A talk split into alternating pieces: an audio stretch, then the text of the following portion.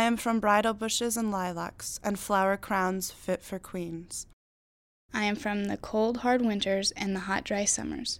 I am from the land overseas to the farm in Dixon, Nebraska.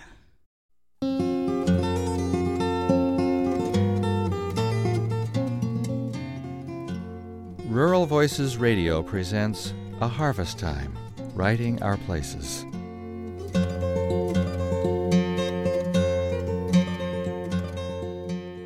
Nebraskans take to writing like the wind loves to blow through the grasses of the prairie.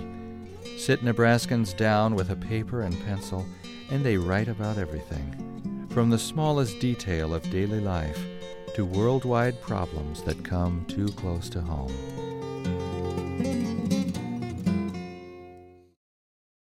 Gutters spew forth murky brown water.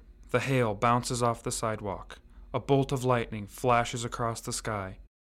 The sun beat down on my face, the sweat stung my eyes, my t shirt clung to my back, my jeans stuck to my legs, and my toe throbbed from just being stepped on by my 1,500 pound steer. The noise.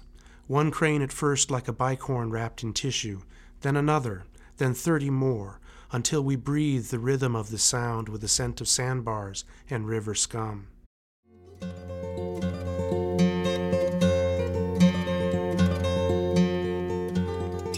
I'm Kim Stafford. For three years, I've been working with teachers in Nebraska and five other rural areas of the country in a program called Rural Voices Country Schools. Under the stewardship of the National Writing Project, we've written and read our work to one another and shared our best ideas about teaching writing. Now, students and teachers read their poems, stories, and essays.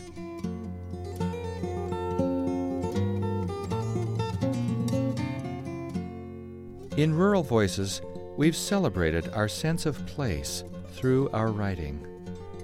We open with writings inspired by the land, water, and weather in Nebraska on the vast grasslands we call the prairie.